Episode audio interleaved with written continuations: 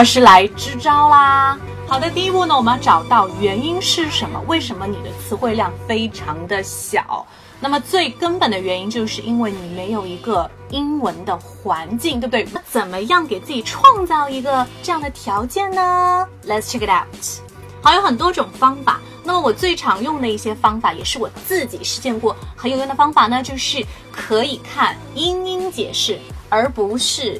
英中解释其实很好理解哈，你在查词典的时候，一定要去查词典里面的一些英文解释。英文解释，OK，一般的英文解释它会比较长，而且有很多的生词，所以当你在学习一个新的词汇的时候，你其实不仅仅学的是一个词汇而已，你可以从一个新的词汇拓展到二十个新的词汇。Thank you for listening, and I'm Maggie Tao.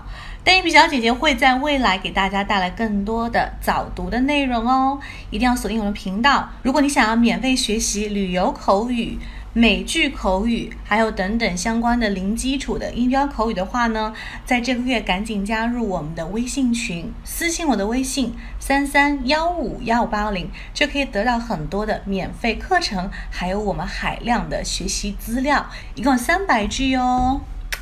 Ciao。See you soon.